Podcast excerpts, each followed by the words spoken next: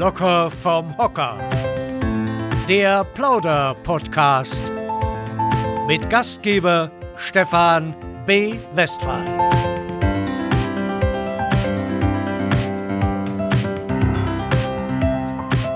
Hallo, mein Name ist Stefan B. Westphal und meine Hocker stehen heute bei Hans-Jürgen Müller-Hohensee. Er ist Schauspieler, Jahrgang 1950, verheiratet, hat zwei Kinder. Er wurde in Dresden als Sohn eines Schuhmachers geboren, hat zunächst eine Lehre als Bäcker und Konditor gemacht und dann in Rostock die Schauspielerei studiert. Insgesamt brachte er es auf über 160 Rollen und die meiste Zeit spielte er am Anhaltischen Theater in Dessau. Er spielte auch in zahlreichen Filmen und auch ein paar Serien mit, in Schwenken und bei den Störtebeker Festspielen auf der Insel Rügen. Dann sage ich mal, hallo Hansi. Hallo, mein lieber Stefan. Da sitzen wir hier schön am Tisch mit Wasser. Auf unseren Hockern. Ja, auf unseren Hockern, äh, aber kein Brot. Nur bei Wasser und nicht bei Wasser und Brot, sondern bei Habe ich, hab ich das schön zusammengefasst? Äh, hast du sehr schön zusammengefasst, aber das ist es eben, wenn man nur im Internet nachguckt und nicht den Hansi befragt. Ich bin nicht verheiratet. Ich lebe in einer wilden Ehe Uh. seit äh, 1900, na, kann man sagen, 81. Das hätte ich dir gar nicht zugetraut. So Ja, wild. ja, äh, die, die zwei Kinder sind trotzdem da, aber äh, nein, äh, ich, ich war vorher mal verheiratet und man spielt eine schlechte Rolle nur einmal in seinem Leben. Lass mir jetzt so stehen. Das lassen wir jetzt so stehen.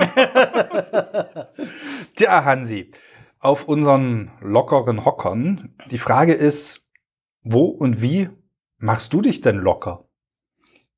Ich sag's mal so, wie machte ich mich locker? Weil, wie gesagt, äh, oder das hast du ja noch nicht gesagt, dass ich nicht mehr Theater spiele, sondern dass ich seit sechs Jahren Rentner bin. Ein Theaterrentner. ein Theaterrentner, selbst gewählt, mit 63 in Rente gegangen, aus äh, verschiedenen Gründen. Äh, es hat mir nicht mehr so viel Spaß gemacht, wie es mir die 41 Jahre, die ich gespielt habe, Spaß gemacht hat. Äh, ich war mit vielen Sachen unzufrieden und hatte die Möglichkeit, in Rente zu gehen. Und äh, ich habe es ein Jahr später dann mal kurz bereut, muss ich dazu sagen. Äh, da kam mal so ein Tiefpunkt, Hm. so wo man sagt, oh, ich werde nicht mehr gebraucht, was ist los? Und ich habe mir dann selber in den Hintern getreten und ich habe mir gesagt, du wolltest es selber so und damit musst du jetzt klarkommen. Und bin jetzt klargekommen und fühle mich jetzt als Rentner eigentlich ganz wohl. Was hätte denn passieren müssen, dass wir dein Talent weiter auf der Bühne gesehen hätten? Du, das weiß ich nicht. Das kann vielleicht.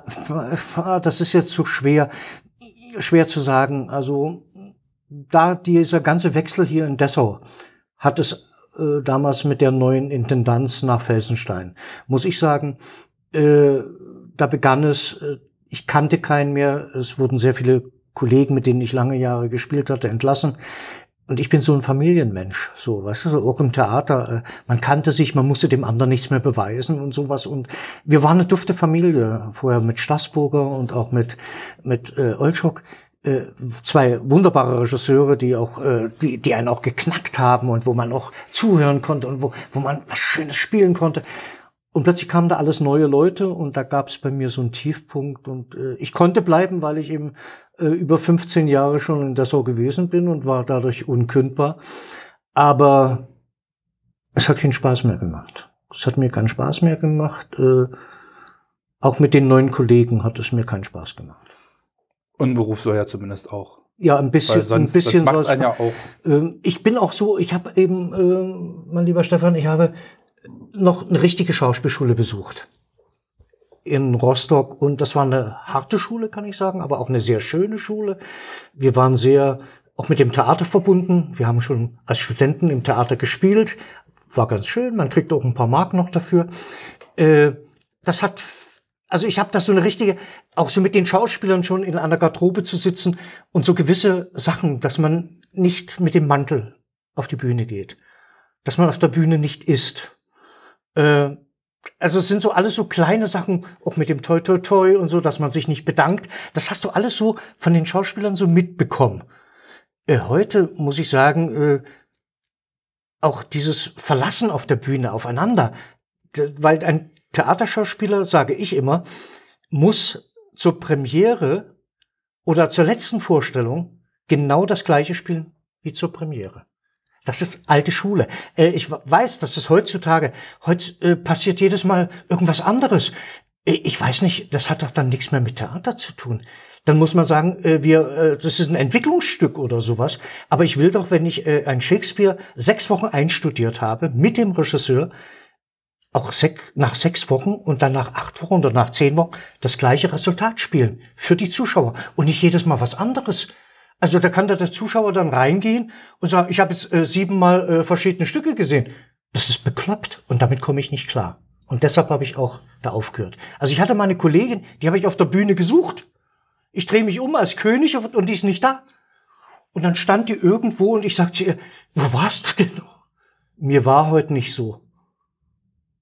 Äh, da fiel mir dann äh, mm. die Kinnlade runter. Mir war nicht so. Mir war heute nicht so, an der Stelle zu stehen.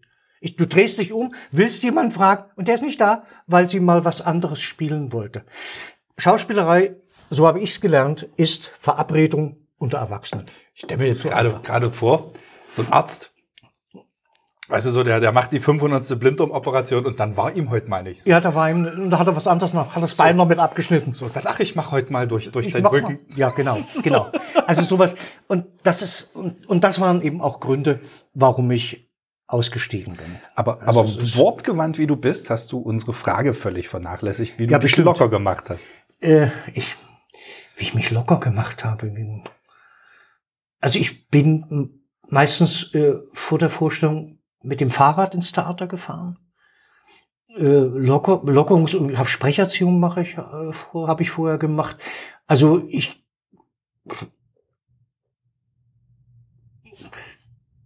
Ich, das ist jetzt eine richtig schöne Frage, wie ich mich locker.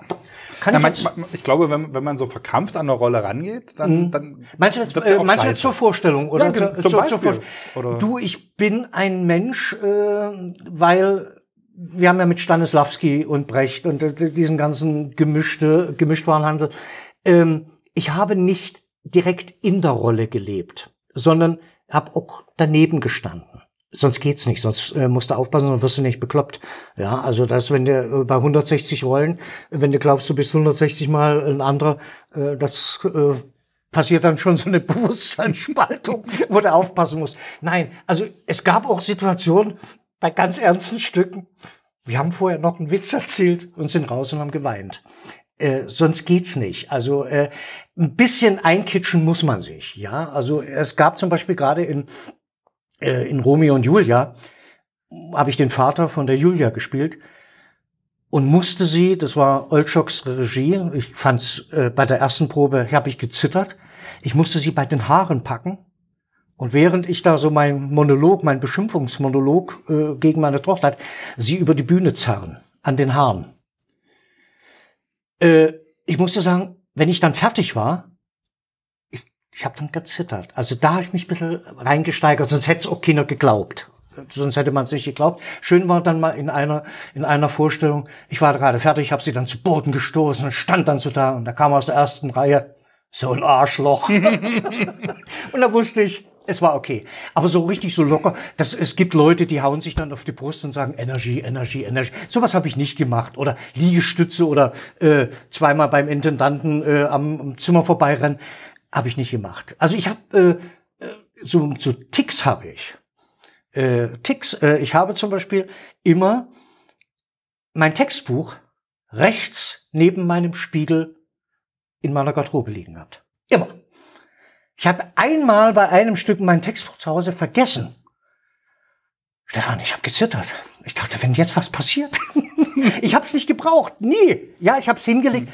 Ich habe es vor allen Dingen genommen, auch wenn man einen Fehler macht. Man macht ja auch Fehler auf der Bühne, um nachzugucken, wodurch ist es passiert. Und das äh, nicht erst zu Hause, dann hast du nicht wieder vergessen, sondern gleich danach gucken, was ist hier gewesen? Warum ist da was? Ge ja, hm. das war eigentlich äh, so. Das war so. Das ist mein größter Tick. Aber so eine richtige große Lockerung äh, gar nicht. Also die, die Stimme ja. macht man da vorher so oder oder solche äh, Ja, Sachen? es kommt drauf an. Also ja, ja, äh, kann man machen. Also ich, da ich äh, sehr oft Sprecherziehung gemacht habe, auch so im Wald. Ich ging im Wald so für mich hin. Ja, also die Tiere hauten immer ab. Also, nein, das, äh, das macht man. Äh, also sollte man machen. Äh, vor allen Dingen bei unserer großen Bühne musste eben auch Stütze haben und sowas. Das muss man ein bisschen trainieren. Ist ja tatsächlich eine der größten Europas. Ne? Ja, ich hörte mal die drittgrößte Europas. Ich weiß nicht, ob das heute noch stimmt. Also so wurde es mal zu DDR-Zeiten gesagt. Äh, es gibt, weil es gibt ja heute so große Kulturpaläste und so weiter, ja. Äh, die größte Bühne ist eben äh, Ralswiek. da warst du ja auch schon. ja, mit 9000 Zuschauern. Da ist das auch sehr klein. Ja. Mit, mit 1000 und hat auch noch ein Dach drüber. das stimmt, das stimmt. ja. Ja, wir sitzen gemütlich auf unseren Höckerchen. Hast du denn ansonsten irgendwas, wo du gerne sitzt? Hast du da irgendein Lieblingsmöbelstück oder so? Ja, ich habe zu Hause so einen kleinen Sessel. Jetzt wird er leider von meinem Hund immer in Beschlag genommen äh, zum Ausruhen. Also ich sitze gern im Sessel, Beine hoch und lese. Das ist so, ja. Ich kann nicht auf einer, es gibt ja Kollegen, die so auf der Liege so liegen können. Äh, das kann ich nicht. Äh, also ich kann auch mittags nicht, nicht auf einer Liege schlafen. Im Sessel, ja. Das habe ich auch früher schon gekonnt. Also wenn man dann von der Probe nach Hause kam um zwei, dann wurde gegessen und dann erstmal abge, abgespannt. Und da habe ich mich in den Sessel gesetzt und 20 Minuten buh, weg. Das war so, also sonst hättest du dann auch abends die Probe nicht mehr. Abends waren ja dann auch wieder drei Stunden Probe oder Vorstellung. Also ich brauchte diesen Nachmittagsschlaf und das, äh, das ist auch geblieben, sogar als Rentner. Ja, warum auch nicht? Jetzt erst recht. Ne? Ja, ja, man schläft später noch sehr lange. Gut, ja, aber die 20 Minuten. Da gibt's ja heute sogar Seminare für, für diesen sogenannten Power Nap. Ja, so, ja so, also und sollte auch jeder so machen, wie er es für richtig hält. Ja, ich meine, man sollte es nicht im Auto versuchen. Das ist während der Fahrt. Während der Fahrt. Da gibt's ja, du bist ja auch so ein passionierter Witzeerzähler. Ja, da, ja. da gibt's ja, gibt's ja diesen, oh, ich möchte gerne mal so im Schlaf sterben, wie mein Opa. Wie mein Opa, aber nicht so. nicht so schreit wie sein Beifahrer. Wie alle, die daneben saßen. ja, genau so. Aber wenn du, wenn du jetzt so in deinem, deinem aber du hast schon ein Bett, also du schläfst auch nicht nachts in dem Sessel. Ich, äh, nein, nein, äh, doch, äh, ich habe, äh, ich hatte vor kurzem so, so ein ganz, kennst du sowas, so ein Schlimmarm? Hm. So ein, was haben sie, ein Kalkarm haben sie mir gesagt, also mit 70, ne? Ja, und solange der Kalk so, nur am Arm ist? Oh ja, na, im Kopf ist auch schon ein bisschen. Nein, und da konnte ich äh, nicht mehr liegen. Und da habe ich dann auch nachts äh, drei Tage im Sessel gesessen, bis ich dann beim Arzt war. Und jetzt habe ich, jetzt darf ich wieder mein Bett benutzen. Gut, gut, gut, gut. Wann ja. stehst du auf? Wann gehst du zu Bett? Äh, ich gehe sehr spät ins Bett. Also so meistens um zwölf, um eins. Mhm. Äh, habe dann so eine wunderbare Einschlafphase, meistens lese ich noch ein bisschen, äh, bis um vier. Dann muss ich mal raus. Du liest bis um vier? Nein, äh, Ach so, dann schlafe ich dann bis um vier. Ich schlafe mhm. dann bis um vier. Dann gehe ich mal raus. Müssen ältere Männer mhm. öfter. Ja, und dann habe ich ein Problem dann kann ich nicht mehr einschlafen und so. Also das ist dann, und dann wälzt man sich rum, dann kommen Gedanken und so. Also das ist, äh, und dann schläft man doch wieder ein und denkt, man hat gar nicht geschlafen. Aber meistens stehe ich dann so gegen halb, dreiviertel um sieben stehe ich dann auf. Ja, das ist, äh, ja, Was? unterschiedlich. Ich, also so ein Langschläfer bin ich nicht mehr. Ich hab, konnte früher länger schlafen. Hm. Aber ich denke mir, ich könnte was verpassen. Stimmt, wenn es dann draußen anfängt zu rascheln, oder? Wie sagt man immer, senile Bettflucht. Was liest du denn zum Einschlafen? Äh, ich lese sehr gerne so Lexikas, so verrückte Sachen. Also jetzt aber nicht so A und dann B. Äh, auch, auch. Ich habe zum Beispiel äh, wirklich eine, ein Brockhaus, mhm. richtig schön, damals gleich nach der Wende, habe ich mir gekauft. Richtig schön mit Leder, oben mit Gold, Mhm. Äh, hat ein Schweinegeld gekostet, aber man konnte es so abstottern, weißt mhm. du? Und das war. Da kam alle drei Monate ein Band oder so. Ja, ich glaube, genau, man, ich glaube, genau. Sind, sind ja, 6, ja. ich glaube 26 Bände. Ja. Äh, du, ich muss dir sagen, ich habe das wirklich fast manchmal so Wort für Wort so gelesen. Von A bis Z? Äh, nicht, also das wäre eine Lüge, dass ich. Hm. Äh, ich habe auch alle Bücher, die ich zu Hause stehen habe, noch nicht alle gelesen. Ich gebe Aber das zu. Reingeguckt mal und dann fand ich vielleicht gar nicht so gut. Hm. Bist du ein wandelndes Lexikon? Also wer so, wenn du Wer wird Millionär guckst oder sowas, dass da jede Frage für dich, wo du sagst, nee, komm, nee, nee, nee, nee, nee, nee, also ich, ich, ich, mir tun dann immer die Leute auch leid, die da sitzen. Ich denke immer, oh, jetzt, das wüsste ich. Und dann sage ich mir, aber wenn du dort sitzt, weißt du das garantiert nicht. Ja, also aber du bist ja Aufregung gewöhnt. Ja, das ist, oh nee, das, oh nee, und da geht's ja um Millionen. Hör mal auf. Nee, nee, also wenn Wandel das Lexikon. Ich sag mir so, ich weiß nicht alles, aber ich weiß, wo es steht. Im Lexikon. Ja, und da schlage ich nach. Und dann, und da hilft heute natürlich wunderschön äh, Wiki. Hilft Das stimmt ja auch nicht alles. Google, wie bitte? Stimmt ja auch nicht alles, was bei Wiki steht. Ja, gut, ja, das haben wir gerade festgestellt. Aber das ist nein. äh, Aber man kann alles nachgucken und das, das finde ich eben toll. Es fällt einem etwas nicht ein und da gibt man ein, äh, wie könnte man vielleicht Zwiebeln schneiden? Ja, bums und schon kriegst du da sieben Antworten. Das finde ich toll. Das gab's früher nicht. Und aber ich finde viele Sachen. Äh, auch in Büchern, wo ich sage, du hast das doch mal irgendwo gelesen, dann gehe ich dann hin und, und es ist da. Also, aber ein wandelndes Lexikon, so, dann wäre ich ja Professor. Obwohl, du hast ja auch schon Professoren gespielt, oder? Bestimmt. Ja, sogar Sterndeuter, was ich alles schon gespielt habe. also, gibt's irgendwas, was du noch nicht gespielt hast? Auch nicht. Fällt mir jetzt nichts ein. Also ich habe schon schöne Teufel und Bürgermeister, also alles. Geizigen. Den Geizigen, das war so richtig so. Hm. Hast du denn denn jetzt außer Lesen noch eine, eine andere Lieblingsbeschäftigung, womit du dir so die Zeit vertreibst jetzt als Rentner? Also ich gehe gern spazieren. Aber nicht so. allein, habe ich Äh, gehört. Du nicht hast allein, eine weibliche nein, Begleitung. Ja, so ein, nicht ein, eine, Dame, eine Dame, eine, Eine- Dame, die jetzt fast das, mein Alter erreicht hat. Nämlich sie ist jetzt neun. Also kommt sie fast an die 70 ran bei mir. Deshalb gehen wir immer zusammen spazieren. Nee, unsere kleine Dackeldame Fee. Äh, Das war, die Tochter hat damals sich ein Hündchen gewünscht. Wir hatten vorher kein Tier äh, waren aber auch lange darüber äh, geredet, geht das überhaupt, geht das auch mit unserem Beruf und so weiter, weil ein Hund, der den ganzen Tag zu Hause äh, in der Ecke liegt, das, das mag ich. Ich möchte auch nicht den ganzen Tag eingeschlossen sein. Und da haben wir dann beschlossen, wir machen's und ja, und als ich dann vor sechs Jahren in Rente, da blieb's so an mir fast hängen, aber ich mache es sehr gern, weil die Tochter ist jetzt in Leipzig beim Studium an der Uni und es würde mir auch was fehlen, wenn Fee plötzlich äh, nicht da ist. Hm. Und sie zwingt mich, dass ich rausgehe. Und Das- sie mag lange Spaziergänge. Äh, ja, also sie wird älter. Es ist nicht mehr so wie früher. Früher sind wir bis ins Luisium gelaufen und wieder zurück. Äh, würde ich heute nicht mehr schaffen, weil dann bockt sie und sagt, sie will nicht mehr, dann müsste, muss ich sie tragen. Und sie ist zwar nicht so schwer, aber ich bin ja schon ein älterer Mann. Oh, vielleicht können, können wir jetzt eine kleine Dose Mitleid aufmachen für den Eine Hans. große, bitte.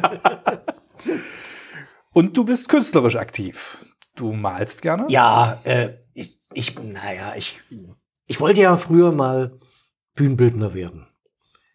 Äh, und das hat aber, äh, das scheiterte daran, dass ich nicht gut malen kann. Ich habe, äh, ich habe Malzirkel besucht und alles. Äh, das Beste war, was ich malen konnte, waren Berge. Berge. Äh, aber ich konnte keine äh, Figuren, keine Gesichter und ich habe geübt und aber es ging nicht. Äh, vielleicht habe ich auch immer äh, was an was anderes gedacht, sagen wir es mal so. Also ich habe, sagen wir nicht die Gabe. Ich kann unwahrscheinlich gut basteln. Ich habe also auch in Quedlinburg einmal in meinem Leben durfte ich dann meinen Wunsch erfüllen und habe in Quedlinburg äh, die Regie geführt und die Ausstattung gemacht von der Galgentournee. Also mit Kostüm, mit Bühnenbild. Und das habe ich alles gebaut. Und die Figurinen, also die, die Kostüme, das habe ich also ganz einfach, das habe ich mir aus Pappe zurechtgeschnitten und dann mit Stoff beklebt. Und dann einfach die Köpfe von den Schauspielern so draufgesetzt, damit jeder wusste, das soll er sein. Die sahen richtig verrückt aus, waren richtig gut. Und das Bühnenbild habe ich auch gebaut im Maßstab 1 zu 20. Äh, Ich habe Skizzen gemacht und aber gebaut. Und dann haben die das danach gebaut und es war, glaube ich, ganz gut. Ja. Ein Multitalent. Ja, und jetzt male ich so kleine Kästchen. So, da gibt's so kleine Holzkästchen, die kosten so ungefähr so ein Euro oder zwei Euro, manchmal drei Euro. Es kommt immer drauf an. Und die bemale ich dann mit so kleinen, so mit Farbe, mit Acryl. Und dann werden sie mit Lack gesch- und dann kleine Sparbüchsen und alles Mögliche. Die bastel ich dann aus einfach aus kleinen Pappkartons, bekleb sie und dann bemale ich sie und sitze dann abends und dabei höre ich dann Musik. Alles Mögliche quer durch den Gemüsegarten. Also ich liebe Mozart. Das, äh, das mag ich sehr. ich mag auch Beethoven, so richtig so, ja. Äh, ich höre auch gerne mal deutsche Schlager. Und wir haben hier eine wunderbare Bibliothek in Dessau, wo man in der äh, Videothek, kann man sich auch DVDs ausleihen. Und ich hole mir da immer so einen Stapel äh, CDs. Und die höre ich mir dann an und dann höre da höre ich auch mal die Amigos. Das finde ich richtig gut. Oder äh, Reim, ja, oder jetzt hier, wie, wie heißt hier? Helene, Helene Fischer, sogar sowas. Und das höre ich. Äh, ich glaube, meine Frau, äh, also Christel, also meine Lebensgefährtin, damit wir das so machen, Abschnittsbevor, na gut, nein, äh, wenn die vorbeigeht an der Tür, äh, die denkt auch schon, ich bin bekloppt. Aber ich brauche das, also ich, mir macht das auch Spaß. Und manchmal sind die Texte, ich muss sagen, richtig, richtig gut. Auch die deutschen Texte. Äh, ich habe auch das äh, Pech, ich verstehe kein Englisch. Ich kann kein Englisch. Und im Gegensatz zu meinen Kindern, die das äh, können, die würden auch verstehen, was da gesungen wird. Ich verstehe es nicht. Äh, ich höre nur dem, ich höre mir dann manchmal bei SAW an, äh, was die Texte sind. Und da sage ich mir, äh, Leute, da sind aber die Texte von Herrn Reim besser. also, also ja, mir, manchmal will man es gar nicht verstehen. Oh, das sind ja manchmal, das machen die im, bei SAW, hm. ja, das, der, mit dem Engländer da, ich weiß nicht, wie der heißt. Äh, Warren Green. Warren Green, ja. Warren Green, der immer so spricht, aber wenn er gar nicht, und er lebt schon so lange hier in, in Deutschland, aber er kann noch gar nicht richtig Deutsch. Nein, äh, die übersetzen das. Und da kommt aber ein, ich muss jetzt das Wort, ich schluck's jetzt runter, ich sage ein Mist raus. Also das ist ja, also der Schwachsinn in Hochformat. Da ist ja gar nichts. Da ist ja, da, und vor allen Dingen wiederholt sich das ja immer, immer wieder, immer wieder dasselbe. Du kommst, du kommst, du kommst. Ja, ich kam, ich kam, ich kam. Ja, du kommst schon wieder. So geht das die ganze Zeit. Und das klingt dann, klingt richtig gut. Aber das brauche ich nicht. Aber übersetzen muss man es nicht. Aber übersetzen muss man. Und da bin ich froh, dass ich kein Englisch kann. Ich erinnere mich noch dran, als, als Warren Green, mittlerweile spricht er ja ganz, ganz gut Deutsch. Wenn er will. Aber, aber es, es gab mal eine Zeit, da war das auch, war, war ja auch okay, finde das ja, fand, ne, da war das, war er relativ neu in Deutschland, nenne ich es mal so, oder neu dort im Radio zumindest. Und dann musste er einmal die Verkehrsmeldung vorlesen. Und dann war irgendwas in Hannover, Gmünden, Hedemünden oder so. Das kann ich da hat er auch irgendwann gesagt, das macht ihr doch hier mit Absicht rein. Da kann ich aber gut. Ja, ja. Da kann ja, ich stimmt. Deshalb kann mich auch noch dran. Äh, der hat auch immer, der hat, der hat auch immer gesagt, Magdeburg, glaube ich. Kann, kann Nicht sein, Magdeburg, ja. sondern Magdeburg. Dachte mir, wo liegt denn das? Wenn du heute Schauspielern zuguckst, wo machst du das am liebsten? Im Theater, im Kino oder im Fernsehen? Äh, ich sag's mal so, am liebsten an einem guten Theater, wo Leute noch sprechen können. Ähm, ich gehe selten ins Theater, ich gehe auch selten hier in Dessau ins Theater. Ähm, ich, ich glaube, ich brauche bald mal ein Hörgerät oder sowas. Ich verstehe die Leute nicht mehr. Weil, weil sie undeutlich sprechen? Und oder? ich glaube, sie sprechen, ich brauche doch kein Hörgerät.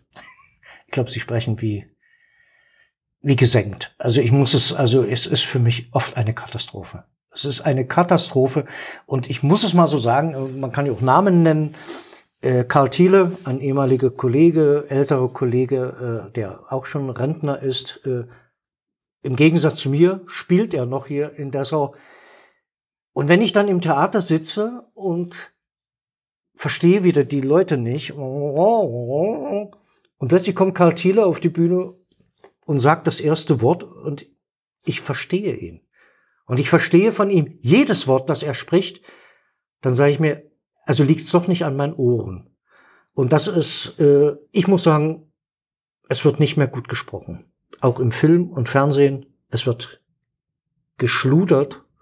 Wird das einfach weggenuschelt oder? Ja, also ich finde, also das klassische Beispiel von äh, Till Schweiger. Äh, ich habe einen Film jetzt vor kurzem gesehen, er und seine Tochter. Also wie immer? Ja, ich weiß nicht, war, war irgendwie ein Krimi. Er musste sie retten. War einer. Und ich, ich habe da gesessen und dachte, wenn er, wenn ich ihn nicht verstehe, dann vielleicht noch, und sie habe ich auch nicht verstanden. Die saßen beide in einer großen Szene und sie ging.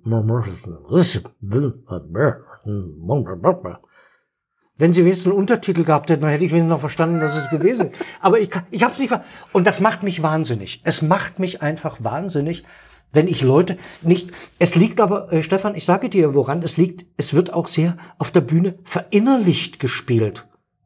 Aber äh, ich habe mal gelernt, ich will den Leuten ja was sagen. Ich will äh, den Zuschauern was mitteilen und nicht nur oben für mich leiden. Weißt du, so, oh, ich bin hier so krank. Und du sitzt da und hast da 30 Euro bezahlt und du siehst da einen, der nur in sich hinein. Du, da möchte ich hingehen und sagen, gib mir, meine, gib mir die Euro wieder. Du, du, du raubst mir meine Lebenszeit. Du sagst. Nee, und das, und das ärgert mich einfach, dass darauf nicht mehr Wert gelegt wird.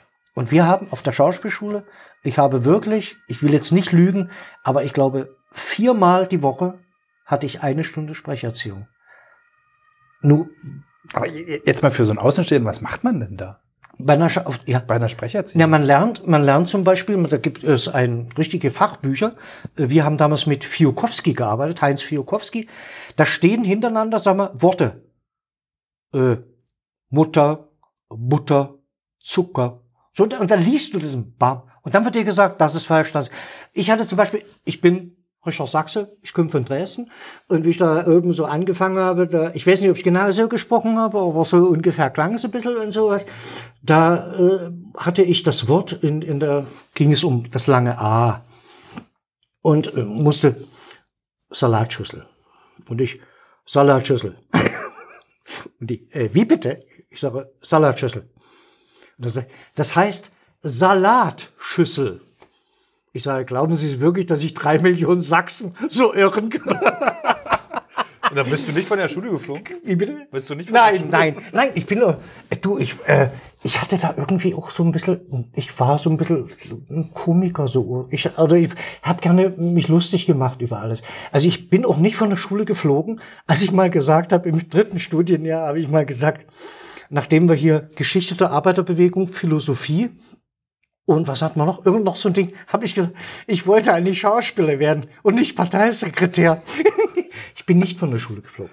Ich konnte, das ist so, Theater ist so ein bisschen eine Insel. Also, weil das sind auch Leute, das ist wie Kabarett oder sowas, ja. Also wenn man deshalb von der Schule fliegen würde, wäre es blöd. Also das, äh, man sollte sich auch. Es gab auch, ich meine, wir waren 25 Leute, äh, als wir anfingen. Äh, 1969 habe ich angefangen, in Rostock zu studieren. Am Schluss waren wir zwölf. Also es wurde gesiebt. Also am meisten flog äh, nach dem ersten Studienjahr. Und weshalb flog man noch? Ähm, unterschiedlich. Es war oftmals waren es künstlerische Fragen, auch wo man gesehen hat, äh, das bringt nichts, weil ein Vorsprechen kannst ja auch mit jemandem einüben. Ja, und das kannst du noch nicht so äh, beim es ist auch so, sie wussten ungefähr, zu DDR-Zeiten war das ja alles auch ein bisschen gesteuert. Man wusste ungefähr, wie viele Leute in Rente gehen oder am Theater. Also es war schon, äh, und da konnte man sagen, wir hatten drei Schauspielschulen. Also wir hatten äh, Rostock, äh, Leipzig und Berlin und hatten noch die Filmhochschule in, Potsdam-Babelsberg. Und da hat man dann immer gesagt, wenn du so ungefähr im im Jahr so überall 15 Leute, das reicht dann aus. Es war, es gab keine arbeitslosen Schauspieler, äh, wenn man fertig war. Du wurdest ja auch vermittelt oder sowas, mhm. ja. Und jetzt habe ich ja leider den Faden verloren. Ähm, wir waren bei, weshalb man da so runtergeflogen ist. Ja, warum man, ja, geflogen. Und dann, dann ja. bist äh, du so, so ein wenig entlang geglitten zur DDR und ja. wie das damals war und dass ihr zwölf wart, die beendet haben und alle einen Job hatten. Ja. Eigentlich war der Gedanke schön. War eigentlich da. Ja, also ich muss sagen, äh, ich finde so eine staatliche gesteuerte Schule halte ich für richtig. Die, heutzutage ist es ja so, du machst einmal mit bei gute Zeiten, schlechte Zeiten und da darfst du sagen, ich bin Schauspieler. Und das, tut's, das tut mir weh. Das tut mir richtig weh, weil unser Beruf nicht mehr geschützt ist. Es mhm. äh, gibt's nicht mehr. Äh, wirklich zu DDR-Zeiten war es so, entweder hattest du einen Abschluss, dann konntest du an ein Theater gehen, oder es war, weil eben auch zu wenig Schauspieler eigentlich da waren, meistens auch Männer, es fehlte an Männern, äh, machten dann junge Leute in, an kleinen Theatern, spielten die und machten sozusagen dann mit Regisseuren haben sie einstudiert und sprachen dann in Berlin oder in Leipzig vor und kriegten dann sozusagen einen Bühnennachweis. Also sowas gab's auch. Hm. Aber es war auch sehr streng. Das war also auch sehr streng. Aber ich muss sagen, ich habe, ich, ich fand, es war eine wunderschöne Zeit oben in Rostock. Äh, ich hatte tolle Dozenten, auch Leute, die am Theater gearbeitet haben, die uns wirklich einiges beigebracht haben. Äh, später ist es natürlich so, dann brauchst du auch gute, gute Regisseure. Also Leute, die dich fordern und auch fördern, die dir auch helfen oder sagen, wenn du mal nicht weiter weißt, wie, wie, wie soll ich das jetzt packen, die das so äh, nicht einfach, ne, mach doch mal, äh, mach, äh, spielen wir mal. Nee. Improvisiert. Improvisiert mal, macht mal. Und dann weißt du nicht mehr, was du gemacht hast und wie sollst du dann das nach sechs Wochen äh, wieder rausholen. Das geht gar nicht, ja. Also das, ich muss schon sagen, äh, war schon, äh, war, war eine gute Zeit. Jetzt, jetzt sind wir beim Studium, jetzt sind wir ja schon fast drin in unserer Locker vom Hocker Zeitreise, aber wir drehen die Zeitreise-Uhr mal noch ein bisschen weiter zurück. Oh. Wann stand denn der Hansi das aller, aller, allererste Mal auf einer Bühne? Jetzt muss ich lachen. Also, äh, ich bin zwar getauft, aber ich hatte mit der Kirche nie was am Hut. Also ich habe das noch nie begriffen. Aber wir hatten neben, wo wir wohnten, gab es so eine Christenlehre. Und da wurde Theater gespielt. Und da durfte ich immer Weihnachten den Josef machen. Also ein Papa von Jesus. Und da gab es so hübsche Mädchen. So hübsche Mädchen, die die Engel machten. Und meine Maria war auch eine hübsche, die ging mit mir in die Klasse.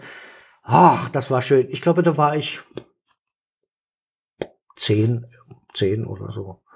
Ja, äh, das hat mir Spaß gemacht. Und vor allen Dingen kamen dann immer dann die, die alten Omas. Wir spielten dann so immer in, in äh, so Rentnerhäusern, also wo, wo, wo Leute dann lebten.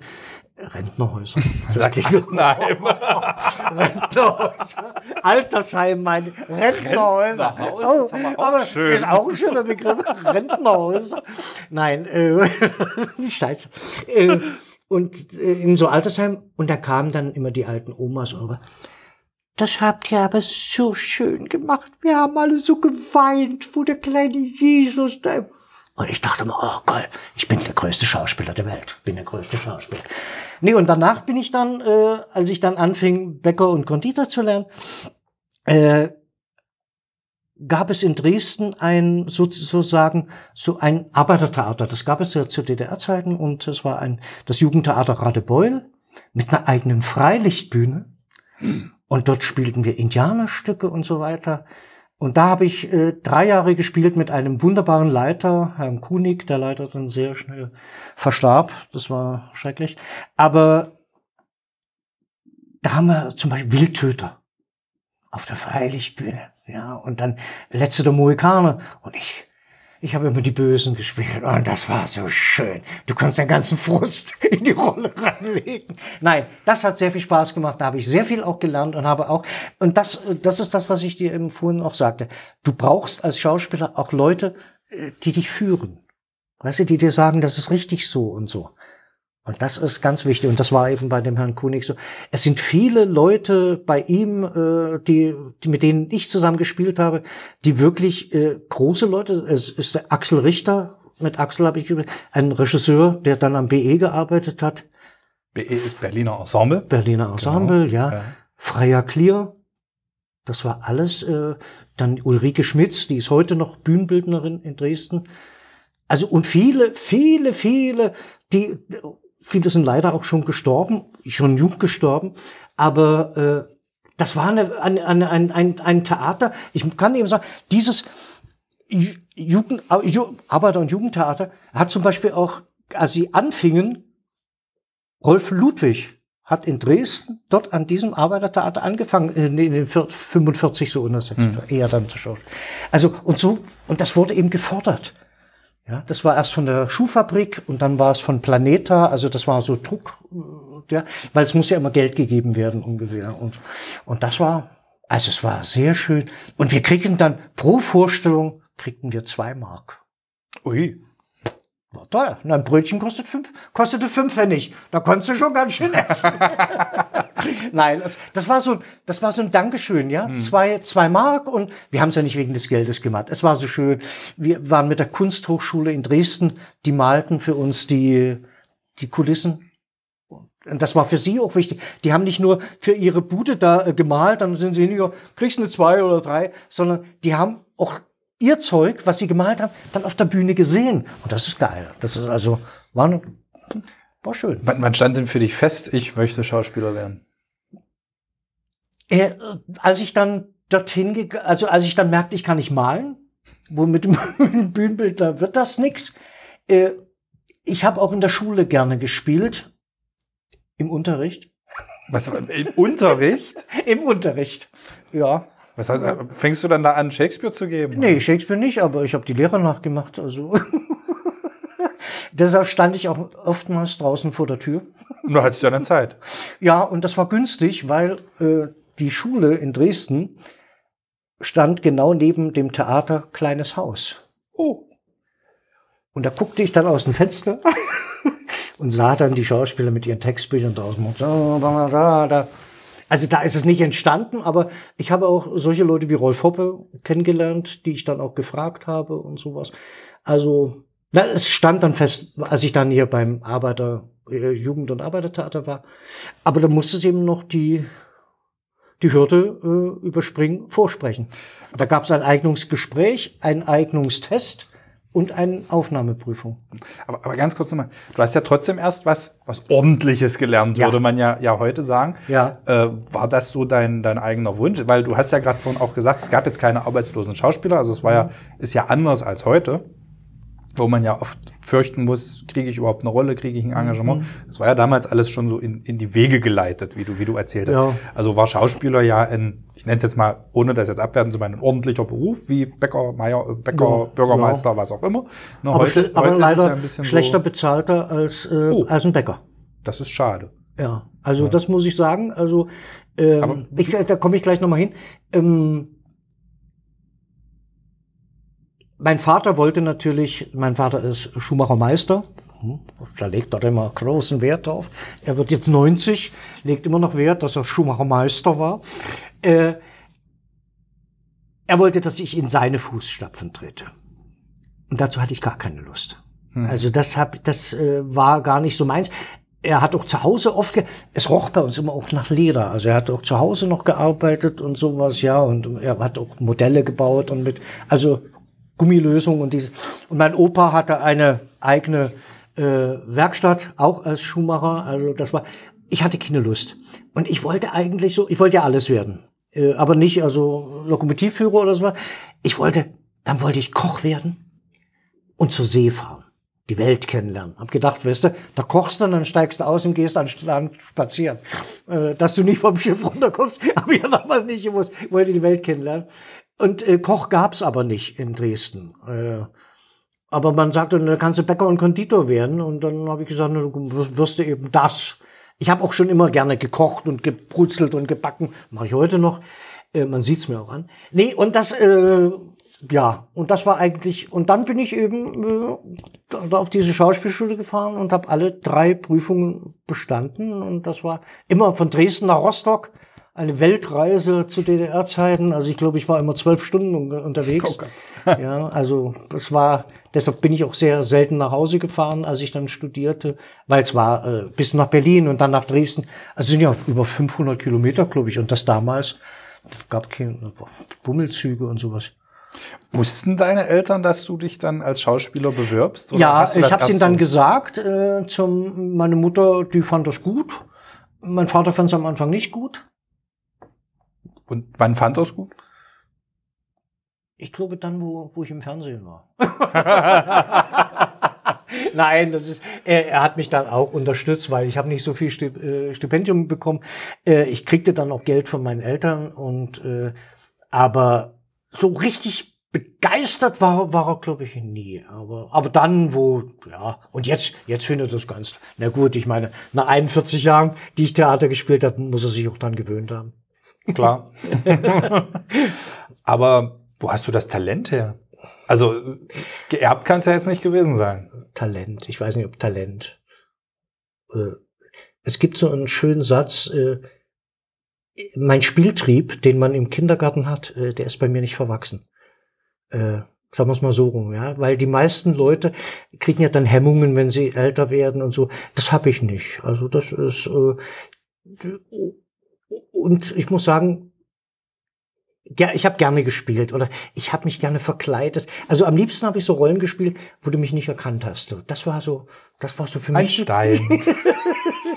ja, aber weißt du so, was über den Kopf und die Zuschauer, wer ist denn das? Wer kennen das? Das hat mir am meisten.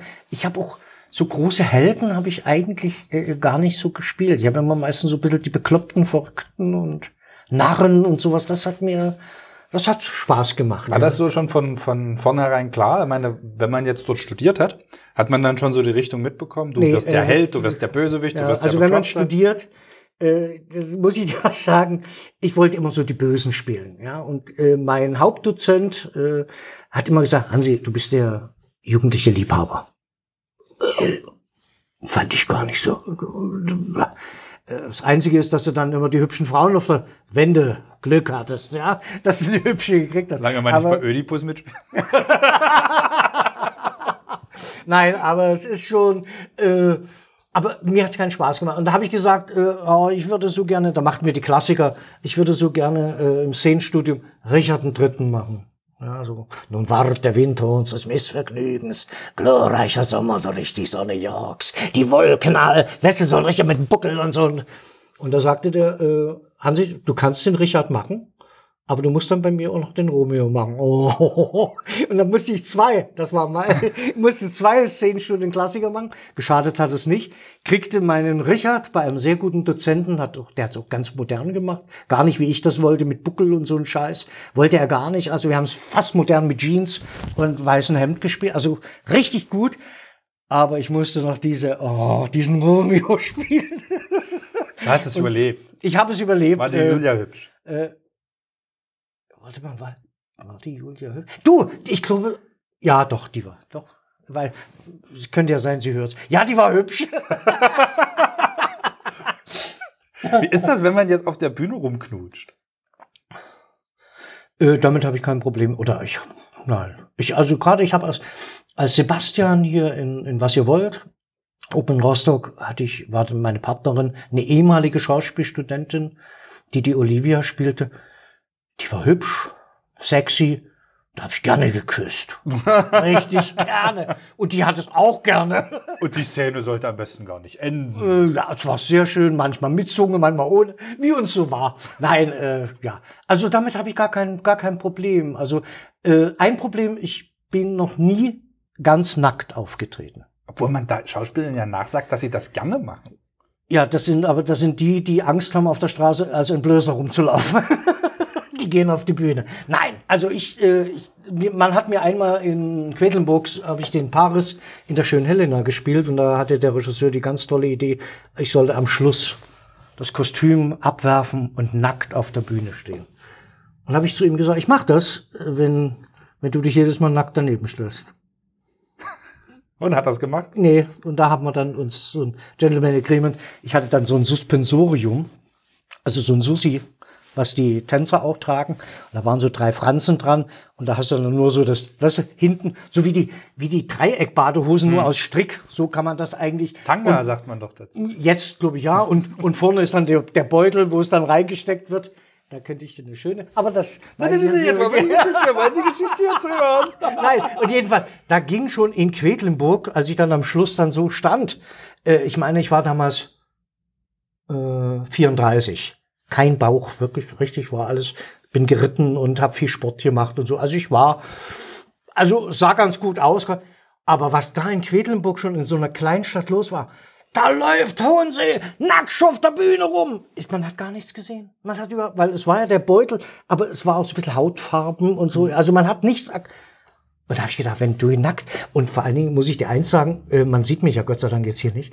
Äh, wenn du zweieinhalb Stunden gespielt hast und reißt dann am Schluss dein Mantel runter.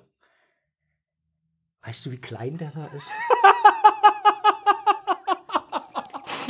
ich kann dir sagen, wenn du vielleicht am Anfang das So, Stück beginnst, ah. die Türe auf, den Mantel runter und hast noch bis vorher ein bisschen nachgeholfen, dann sieht das vielleicht gut aus, aber nicht nach zwei Stunden Spiel, wo du völlig verschwitzt und fertig bist und du wusstest gar nicht mehr, wo er überhaupt ist. Nee. Und da muss ich sagen, schon und, da, und bei diesem blöden Suspensorium, da muss ich doch sagen, in einer Vorstellung, das, nichts ist schlimmer, wenn Kollegen an der Seite stehen und stören. War, und ich spielte da meine Liebesszene da mit der Helena. Und die standen in der Gasse und machten. Ich denke mal, was ist denn los hier? Ist Also sie haben die Massen geschnitten, wenn ich das jetzt, weil man sieht's ja nicht. Ja, also wirklich. Also, und die immer, warte mal. Und ich denke, äh, so ein blödes Volk. Danach gibt's, äh, also ich wirklich, ich war schon nah dran, du. Weil sie immer in der Gasse standen, weil danach kamen dann die ganzen Massen dazu, ja. Aber man muss nicht in der Seite quatschen. Und jedenfalls gut, ich habe meine Szene zu Ende gespielt, mein Liedchen gesungen hier. Es ist ein Traum, es ist ein Traum, es ist ein Liebestraum. Danach bin ich an die sag mal, seid ihr denn bescheuert? Das ist so schwer da draußen. Und die Musik und bah. Und dann haben die, Hansi, hast du denn das nicht gemerkt? Ich sag, was denn? Na, du hast dich so hingekniet. Und da war dieses Suspensorium ein bisschen zur Seite gerutscht. Und jetzt war eins von den beiden Teilen nach draußen gerutscht. Und ich war aufgestanden und der Suspensorium hatte sich wieder angelegt, aber es war draußen geblieben, das eine Teil.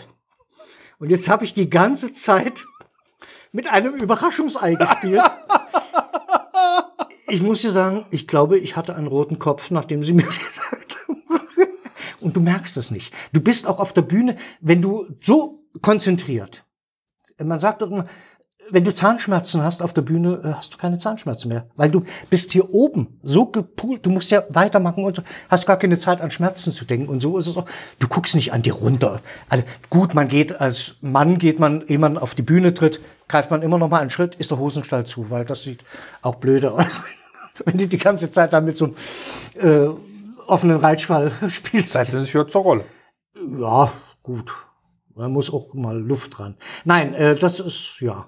Also das sind so kleine Geschichten, so die so, scheiße, kommt vom Hundertsten ins Tausendste. Ja, das ist ja das Ziel. Wollt ihr die letzten Geheimnisse entdecken? nein, nein, nein.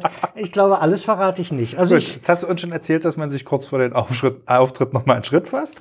ja, also, das, das, das, ist, das ist so eine Bewegung, das, das mach, ich glaube, ich glaube, das machst du auch, wenn du auf die Bühne gehst. Äh, Du machst ja auch sehr viel Moderation. Was? Ja, ja, das, äh, ich habe dich sogar schon zweimal gesehen. Nee, äh, machst du es auch? Unbewusst oder? Bestimmt. Bestimmt. Man greift sich. Also ich gucke auch noch mal in den Spiegel, sitzt der Gürtel und, und, ne, und Das, so, könnt, das, könnt, so, das könntest du weglassen. was Spiegel gucken. In den Spiegel gucken. So, Das danke, sollte Dankeschön. eben ein Spaß sein. Wir danken den Zuhörern. Äh, jetzt kann für ich die auch sagen, Geduld. jetzt hat äh, Stefan auch eine Grimasse gezogen. Jetzt, Dankeschön, das war bisher was ja nett. Tschüss, Hansi. Nein. Also was passiert noch so kurz vorm Auftritt? Ja, das ist es eigentlich. Ja, wie gesagt, äh, man macht auch Späße und ja, man kann auch mal einen Auftritt verpassen oder sich dabei versprechen. Also bei Romeo und Julia damals bei der ersten, da habe ich den Paris gespielt und haben auch rumgeflaxt an der Seite und Boris Malré spielte mein Diener und ich musste in die Gruft gehen, wo dann schon die Toten, wo Julia lag und so und musste da reingehen und, und wir haben vorher der, so rumgequatscht und da war noch so eine Musik drunter, so ganz so bim, bim, bim, bim, bim, bim. Macht, macht mich sowieso immer nervös, wenn da irgendwie so ein blöder Rhythmus noch ist. Und ich gehe raus und musste sagen, äh, gib mir die Fackel, Bursch, und halt dich fern. Und wir wieder, oh, ach, Stichwort, Musik setzt ein, ich gehe raus und sage, gib mir die Backel. Fursch habe ich nicht gesagt. Ich habe hab mich umgedreht und da stand Boris mit einer so äh, äh, mit so einer Fackel. Und habe ich gesagt, geht. Scheiße. Gib mir die Backel Fursch. Das wär's. Boris hat gesagt, ich, du hast Fursch gesagt. Ich sage, ich habe nicht Fursch gesagt. Oh Gott. Und da, da gehst du, da, da spielst du erstmal eine ganze Weile betretenes Schweigen. Ich war ja alleine in der Gruft, war ja kein anderer dabei, hatte ja meinen Monolog da bei den Mädels halt. Ich dachte, um Gottes Willen, was denken die Zuschauer? Die Zuschauer haben es gar nicht gemerkt. Denke ich, das Also, kriegst du nicht mit. Die, ja, aber so, gib mir die Backel. Und halt dir ich sowas Bern, passiert? wär's doch noch, und, und fahr nach Bern. Das wär's doch noch Ja. gewesen. Nein, aber das, sowas passiert, äh, wenn man eben, muss ich sagen, auch mal unkonzentriert ist. Wie oft ist dir sowas passiert? Wie, Wie oft ist dir sowas passiert? nee, also nicht oft. Nicht oft. Also das muss ich sagen. Ich habe mal einen Texthänger gehabt, da war ich am Kostüm hängen geblieben, an, an der Tür und hatte mir sehr weh getan. Da bin ich auf die Bühne, hatte ähm, ein paar Sekunden wirklich äh, Blackout. Du denkst, äh, es sind fünf Stunden gewesen. Ähm, die Kollegen haben gesagt, es waren, waren vielleicht zehn Sekunden. Waren vielleicht zehn Sekunden. Aber für dich, da, da zieht dein, da zieht dein ganzes Leben an dir vorbei. oh, du denkst, wie, wie geht's? Dann hörst du die Soufflöse, du hörst ja nichts mehr. Plötzlich, das ist alles weg. Da, da, die Arme hängen runter, äh, die Augen sind weit aufgerissen, die Ohren sind zu und der Mund auch. Und dann stehst du da und denkst, jetzt gehen die Zuschauer gleich alle nach Hause. Ohne Und, dich. und dann plötzlich macht das hier einen Klick und dann hast du es wieder. Aber du spielst, glaube ich, danach, äh, glaube ich, nicht gut. Man spielt danach nicht gut, weil man immer den Fehler, also, und ich renn dann gleich hoch und gucke nach dann oder hab nachgeguckt, woran hat's denn gelegen? Aber es war wirklich, weil ich so blöd an dem Kostüm und hatte mir so weh getan. Und da, was, was ist das für ein Schmerz? Und schon hast du, was ist das für ein Schmerz? Und damit war der Hänger da. Aber wenn du, wenn du jetzt erzählst, dass du die Julia an den Haaren über die Bühne geschliffen hast und, und so, tut Schauspielerei auch manchmal weh? Ja, ja. Also ich habe einige Unfälle erlebt, also mit mir selber. Also das ist, also auf der Schauspielschule in Was ihr wollt, hat mir einer einen Degen in den Mund gestochen, Au. hier in harten Gaumen. Ein Stück weiter hinter wäre in den weichen Gaumen gekommen. Äh, Das wäre sehr schmerzhaft gewesen. Das, äh, zum Glück war nebenan gleich die HNO-Klinik und ich konnte dann schnell rüber und ja, aber ich habe einen Schnaps drauf geschüttet auf den, weil es hat geblutet wie, wie Sau. In Thale bin ich, habe ich mich mit dem Pferd fast überschlagen.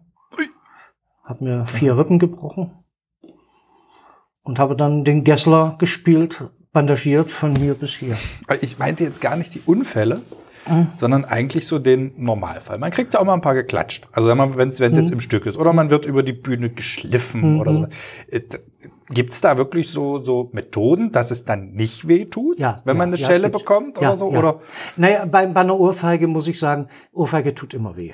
Hm. Tut immer weh. Du weißt es auch und so. Und wenn du es selber machst, äh, nicht. Aber der andere, du, ja. Und schlimm ist, äh, viele haben dann so eine Angst, die schlagen aufs Ohr, habe ich auch schon, die dann Leuten das Trommelfell durchgeschlagen haben. Weil, die, weil da der Luft, ja, das ist also, äh, zum Beispiel bei diesem Haare ziehen, hat sie überhaupt keinen Schmerz gehabt. Es kam nach unten, weil es gibt diesen Trick. Du greifst in diese Haare. In der Zeit nimmt sie ihre Hand. Ich greife also ihre Hand. Das siehst du nicht. Und sie greift mit der anderen Hand hier drüber. Du siehst also nur äh, Handgewirr und sie hatte auch noch sehr lange Haare, die äh, manchmal waren ein paar, drei, vier Haare bei mir in, und dann ziehst du sie sozusagen an den Hand. Händen. An, da brauchst du aber auch, und das war Herbert Olschock, der hat also vorher gesagt, wie es gemacht wird, wie du zugreifst. Und das war, ist wirklich dann auch ein Timing. Während meine Hand runterging, kam ihre Hand rüber und die andere Hand, dass du es gar nicht mitkriegst. Das muss, das ist wie ein Fechtkampf. Das muss wie, das muss einstudiert sein. Und da kann man auch keine Mätzchen machen. Oder so, heute nehme ich mal, äh, dann nehme ich heute mal nicht die linke, dann nehme ich heute mal gar keine. Ja, dann greifst du zu und dann, dann fehlen äh, 5000 Haare, ja. Aber das ist so, wo ich vorhin sagte, die Verabredung auf der Bühne. Die Bühne ist der gefährlichste Ort. Ich habe ja noch einige Inszenierungen hier gemacht. Äh, ich habe immer auch zu den Komparsen gesagt, Leute, keine Faxerei. Späße, Garderobe, unten. In der Kantine. Nicht auf der Bühne. Und mir, sind, mir ist eine mal in eine Versenkung gestürzt. Drei Meter tief. Gott sei Dank hat unten einer gestanden, der sie gefangen hat. Na super. Und du kennst unser Theater, das geht manchmal neun Meter tief. Da wäre sie breit gewesen. Die hat sich aber danach, und ich bin ein ganz lieber Mensch, aber da war ich dann sehr laut. Ja, also das war, es ist wirklich, und deshalb darf man auf der Bühne nicht irgendwas machen. Darf man einfach wohin laufen, was nicht, du weißt ja gar nicht, fährt da ein Wagen? Kommt da von oben eine Wand runter? Da latscht du einfach, weil, weil die mal so ist, wie vorhin, ja, wir gehen mal da, bam, zack. Und wer ist dann schuld? Entweder der Regie oder der, der Inspizient. Ja, nur nicht der, der Schauspieler, der eigentlich den Mist gemacht hat. Und deshalb, deshalb, deshalb probieren wir doch auch sechs Wochen. Man, die, die Schauspieler probieren dann nicht sechs Wochen, weil sie nicht wissen, was sie zu Hause machen sollen. Sondern dass man das einstudiert, dass man miteinander, aber das ist alles nicht mehr. Das ist, Stefan, das ist eine andere Zeit. Jeder, jeder möchte sich entfalten. Ja, ja. Und äh, es ist eben, was Hast ich vorhin sagte, wegen der Familie. Wir waren ein Team hier. Hm. Äh, heutzutage will jeder Schauspieler, habe ich den Eindruck, glänzen. Ich mache das, ich mache das, ich mache das, ich mache das. Und dadurch ist es keine Einheit mehr. Jeder will der Beste sein, aber denkt nicht mehr an, an, an, an, an, dann- an das Gesamtprodukt. Ich glaube, jeder will die größte Rolle und Ja. die wichtigste Ja, Rolle. und, und viel reden. Und der hat ja fünf Zeilen mehr Text, genau. Ja, viel reden. Reden. Am liebsten, ich spiele am liebsten stumm. Da gucken die Leute, was macht er jetzt als nächstes? Was ist, ja, das ist doch Reicht dann interessant. schon ein Blick. Ja, das ist doch interessant. Und nicht hier stundenlang reden. Es wird ja heute, die kommen zu der ersten Probe und haben den Text schon gelernt. Konnte ich nie. Ich bin, ich bin ein Schauspieler, der zur ersten Probe kommt wie ein Baby. Ich kann nicht laufen. Ich kann nicht sprechen. Ich bin klein und runzlig. Das bin Ja ich jetzt. klein und Und das, runzlig das bist du, stimmt ja. jetzt schon. Ja, nein, aber weißt du, und dann im Laufe der Proben werde ich zum Schulkind, dann, bam, bam, bis ich dann Erwachsener bin und die Rolle dann habe. Heute, die kommen mit gelernten Text. Äh, du, du kommst da als Regisseur gar nicht mehr rein, wenn, wenn jemand ein, ein, ich sage, ein Gedicht auswendig lernt. Wie willst du dann noch sagen, du pass mal auf dieses Aber. Wir ändern das mal. Wir nehmen das Aber raus, wir setzen dafür ein Dennoch ein. Wie kriegt, das, das geht gar nicht in die Birne. Hm. Das geht gar nicht, weil du hast ja deinen Rhythmus. Und das begreifen die nicht. Die quatschen und reden auf der Bühne und reden aneinander vorbei. Und das ist das, wa- warum ich nicht mehr gerne ins Theater gehe. Weil sie mir keine Geschichten mehr erzählen, sondern ich sehe oftmals nur Selbstdarsteller. Aber sag mal, gut, Theater, ja. Fällt dir das in Filmen manchmal auch so auf? Film und Fernsehen? Kann ich nicht so sagen, weil Film und Fernsehen macht ja viel die Kamera. Hm. Ja, und oftmals ist ja auch bei großen Filmen, sie sind ja oftmals auf die Stars auch zugeschnitten. Die Rolle muss dann, dass er sich ja nicht anstrengen muss. Aber, aber wenn, wenn wir jetzt mal so die großen Stars nehmen, was mir immer so auffällt, es gibt welche, die, wo ich immer sage, die dürfen Schauspielern. Ne, Die dürfen in einem Film halt der herzlose König sein, im nächsten Film der wehrlose Liebhaber, so nach dem Motto. Also die dürfen wirklich auch verschiedene Rollen besetzen. Und dann gibt's welche, äh, also einmal Jude Law zum Beispiel. Den, den hast du ja in total unterschiedlichen Rollen, die er, ob, ob, ob als Watson oder als, als in King Arthur oder als Bösewicht jetzt zum Beispiel, sind ja völlig unterschiedlich jetzt so nach dem Motto. Und dann hast du aber auch, wenn du Christoph Waltz nimmst, der wird ja nur noch als Variation von dem Lambda besetzt, den er, den er da in, in Tarantinos Film gespielt hat. Ähm, liegt das an den Schauspielern? Liegt das an den Regisseuren? Liegt das am Publikum? Gibt es wirklich auch Schauspieler, die nur ein Fach können? Das will ich mal nicht so verallgemeinern. Das ist natürlich, wenn die Rollen dann ähnlich sind, du hast ja immer nur, wenn, wenn du normal äh, spielst, du hast ja nur dein ein Äußeres. Du hast auch deinen Gestus, du hast auch deine Sprache. Äh, du kannst das ein bisschen verändern. Und da ist es, sagen wir, günstiger, sagen wir es mal so rum, wenn die Rollen unterschiedlich sind. Und wenn du eben nicht, sag mal, auf, wie du sagst bei Christoph Walz, da, denn der hat ja früher ganz andere, an, an, andere Rollen gespielt und so. Aber wenn du natürlich so auf dieses festgelegt bist, auf diesen Bösewicht und dann noch diese Diktion von ihm, der auch, der, ich glaube, so viel Macht hat er auch schon zu sagen, er will den Text so sprechen, äh, dann wird's natürlich immer, ich finde, ich finde ihn als Schauspieler toll, aber es, es ist dann so eine, eine gleiche Soße, ja. Ich, das ist, er war ein Bastardzweier. Genial. Ja, Gen- genial, genial. Also das ist Aber wo hat sich jetzt sein Blofeld in, in James Bond Ja, von das- dem unterschieden? eben, das war, ja, er hatte andere Sachen. Ja. Ja, und das ist äh, ein bisschen schade. Vor allen Dingen, und deshalb habe ich eben auch sehr gerne im, im Theater, da hat man eben auch die Möglichkeit, äh, mit Perücken Mhm. und mit anderen Kostümen. aber hast du auch im Film. Ja, aber wenn du natürlich immer so auf so eine Linie dann, den Blofeld, den kannst du eben keine Hörner aufsetzen. Ja, aber, aber ich sag mal, kommt, kommt jetzt eher der, sagt jetzt eher Christoph Walz, jetzt um mal bei dem Beispiel zu bleiben, wir jetzt nicht, oder sagt eher der Schauspieler, nö, ich will das jetzt so spielen, wie ich das kenne. Oder sagt ähm, der, kommt der Regisseur oder der, der Produzent und sagt, wir würden dich gern besetzen, aber du musst es genauso spielen wie in dem anderen Film. Also ich sag's mal so, als ich gedreht habe, war es noch so, dass der Regisseur der Bestimmer war. Und was der Regisseur gesagt hat, wurde gemacht. Ja, da wurde nicht dazwischen geredet oder so. Also gerade Rudi Kurz hat gesagt, wir machen das so, so und so. Da konntest du sagen, na, ich würde, na, wenn dir das nicht gefällt, wir machen es so. Fertig. Da gab es eine Konzeption. Äh, gibt ja auch einen Drehplan. Du musst ja auch fertig werden. Da kann nicht jeder anfangen, ja, ich würde vielleicht an dieser Stelle mal den Kopf heben. Ja, gar nicht ist. Ja, du kannst es anbieten. Es wurde ja auch viel, zu DDR-Zeiten wurde ja auch viel probiert. Also, ehe die Kamera lief, war ja auch äh, eine Materialfrage. Wurde ja nicht wie heute. Heute kannst du äh, 10.000 Stunden, da, da nimmst du die nächste Diskette und die wird wieder gelöscht. Äh, damals war ja alles Filmmaterial. Das muss ja alles kopiert werden und sowas. Wenn du da einen Fehler gemacht hast, du, das war schon, oh, oh, oh. Gerade wir drehen und dann passierte was und dann, wir müssen nochmal drehen. Massenszenen, das ist schon heikel gewesen. Also es wurde auch richtig, also wenn du auch die Fernsehspiele oder die Fernsehfilme aus DDR-Zeiten dir mal anguckst, was das für lange Einstellungen sind. Da siehst du manchmal, die sitzen am Tisch und reden drei, vier Minuten miteinander ohne einen Schnitt. Heute ist ja nur Schnipselkram. Äh, guten Tag, ich bin wieder da. Alles über die Schulter, von über, hinten, von da, vorne, von hinten von, von vorne. Ja. ja, und das. Gerade Rudi Kurz. Lange, lange Szenen. Richtig, der hat gesagt, wir machen wie Theater. Du hast dich hingesetzt, dann hast du das zwei, dreimal gemacht bei einer Probe, dann für die Kameras und sowas. Und dann wurde gedreht. Und da lief dir aber das Wasser äh, im Rücken runter. Kein Fehler machen, kein Fehler machen, kein Fehler machen. Gerade dann macht man ja einen.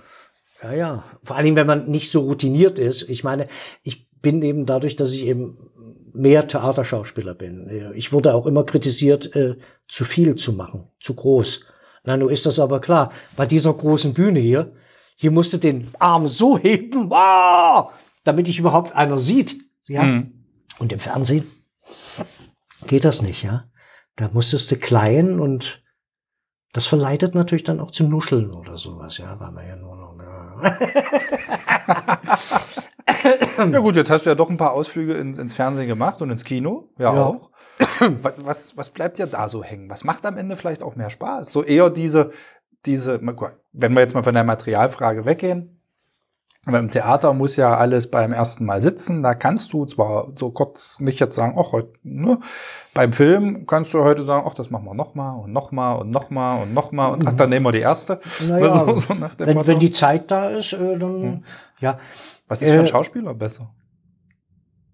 Ich sag mal so, der Ausflug äh, zu Film und Fernsehen ist, ist schon verrückt. Du fährst bisschen rum, gerade auch zu DDR-Zeiten, bist in Hotel gewesen. Also ist schon, wirst auch mh, hm, ganz gut behandelt. Du kriegst dein Frühstück, du kriegst dein Mittagessen, dein Abendbrot, hast ein Hotelzimmer, meistens Einzelzimmer gehabt äh, und kriegst auch noch Geld. Äh, und äh, am Theater, ich sage es mal so, ich habe 1972 nach meinem Studium 450 Mark brutto gehabt. Hm. Das waren, glaube ich, 390 Mark aus. Als Bäcker, als wo ich ausgelernt hatte, hatte ich 850. Äh, ist schon ein Unterschied, ja. Hm. Und, hast, und äh, sag mal, als Bäcker hast du jetzt, sag mal, nicht so eine große Verantwortung. Äh, musst du aufpassen, dass die Brötchen nicht verbrennen. Das ist richtig, ja. Aber äh, so eine Verantwortung, wie man auf der Bühne zum Beispiel, dass du äh, mit den Geldern umgehst, was die Leute ja bezahlen und willst ja auch unterhalten, willst auch dazu beitragen. Es ist schon, aber es war schon immer so. Das ist und als und als Filmschauspieler da gab es eben, äh, ich nenne jetzt nicht mal eine Summe, mhm. aber es war also, als ja. ich dann, weil ich dann auch eine ganze Masse gemacht habe. Ich hatte ja einmal drei oder vier Sachen in einem Jahr. Da wirst du dann immer hoch, kriegst du dann pro Film, kriegst du dann sozusagen eine Gehaltserhöhung. So, so musstest, Entschuldigung, musstest dich zwar da bewerben und sagen, ich möchte. Und dann wurde entschieden, ja oder nein.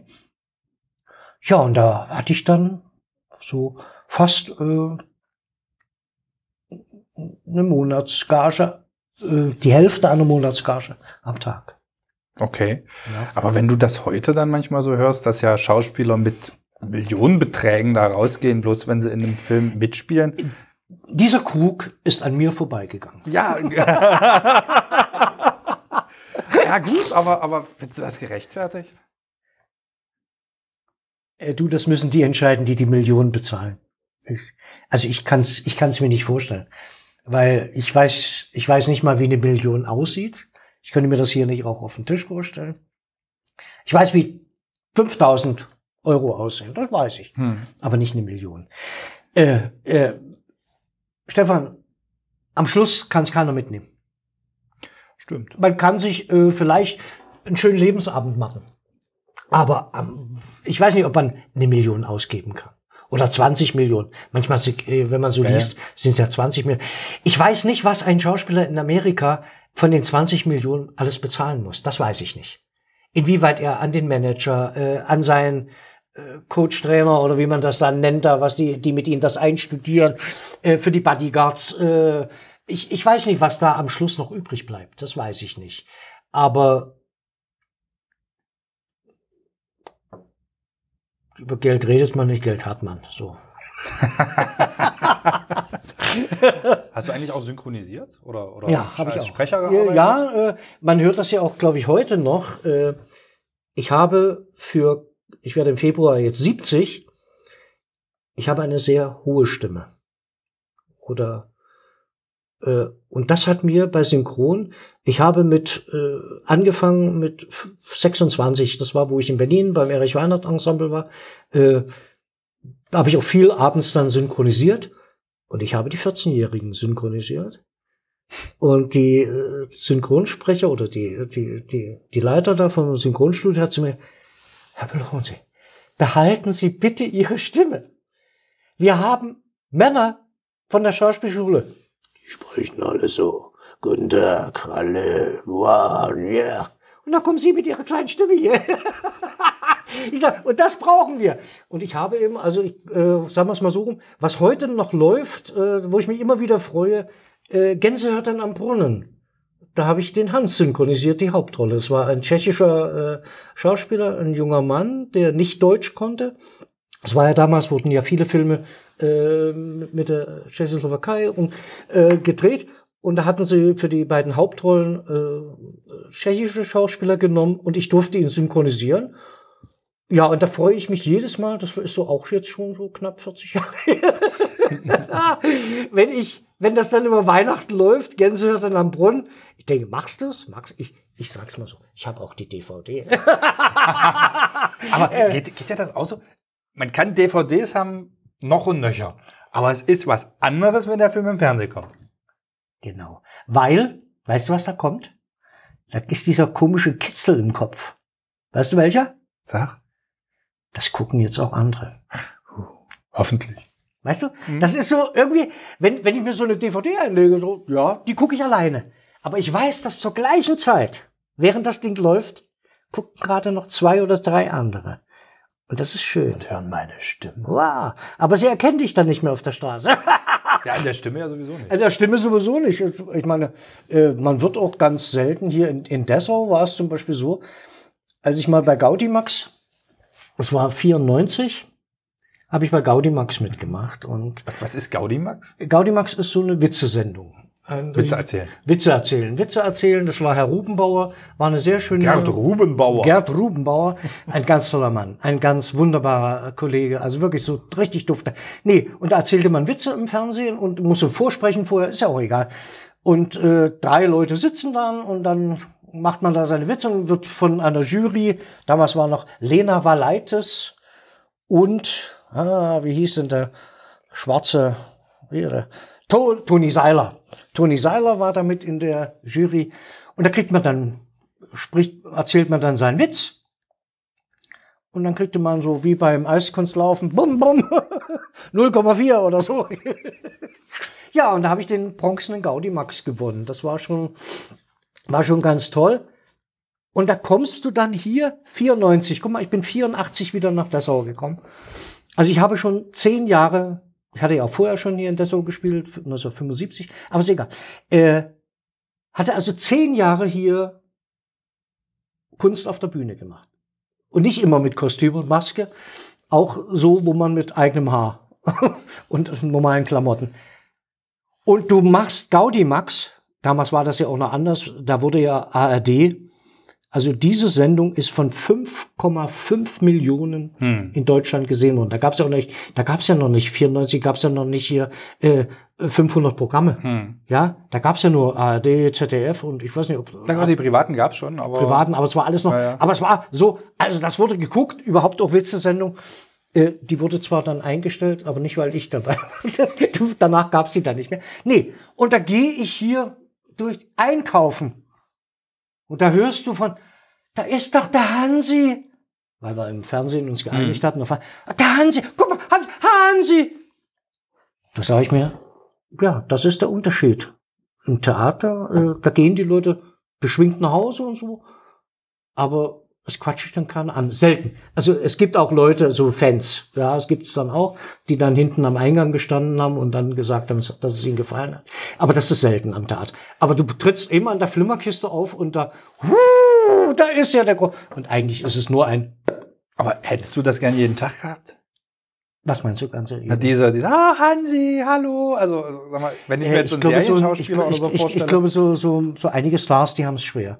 Ich glaube, die haben sich, ich möchte, nee, du kannst ja nicht mal, du kannst ja nicht mal popeln, dann wirst du fotografiert.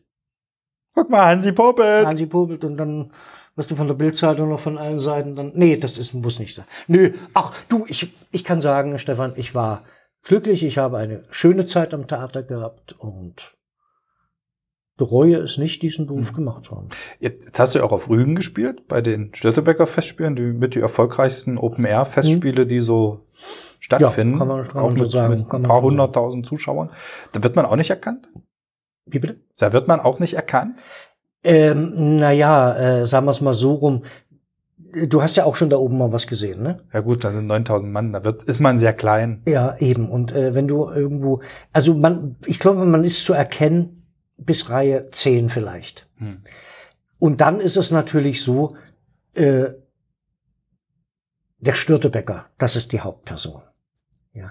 Klar ist es auch vorgekommen, dass man mal in die Gaststätte, die Kinder sind vor allen Dingen immer so, die kamen dann immer äh, mit den Programmheften zum Autogramme unterschreiben. Aber das ist so diese Sammelleidenschaft, äh, mal ein Schauspiel. Äh, ich muss sagen, da meine zweite Rolle, die ich da hatte, äh, die war so maskiert mit Bart und mit Mütze, ein, ein Vollidiot vor dem Herrn da hätte keiner von mir ein Autogramm gewollt. Nein, aber die vorhergehende Rolle der Vater. Nein, das ist schon, äh, ja, kann schon sein, aber du, ich brauche das auch nicht. Hm. Also, dass man jetzt irgendwie, ach, da ist er, guck mal. Weil du bist dann unter Beobachtung, ja. Es gibt also wirklich, man, man erzählt also gerade von Herricht. Ja, Rolf Herricht. Hm. Der hat also, wenn er in eine Gaststätte ging, hat er darum gebeten, im Nebenraum zu sitzen. Hm.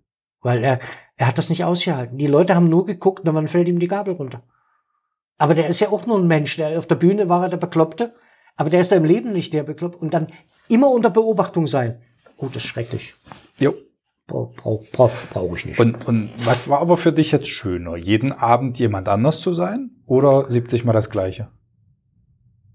Wie meinst du jetzt? Äh also wenn du wenn du in Dessau gespielt hast, warst du ja jeden Abend eine andere Person. Ja. Es läuft ja nicht so sechs Wochen hintereinander Stück A und dann mhm. ne.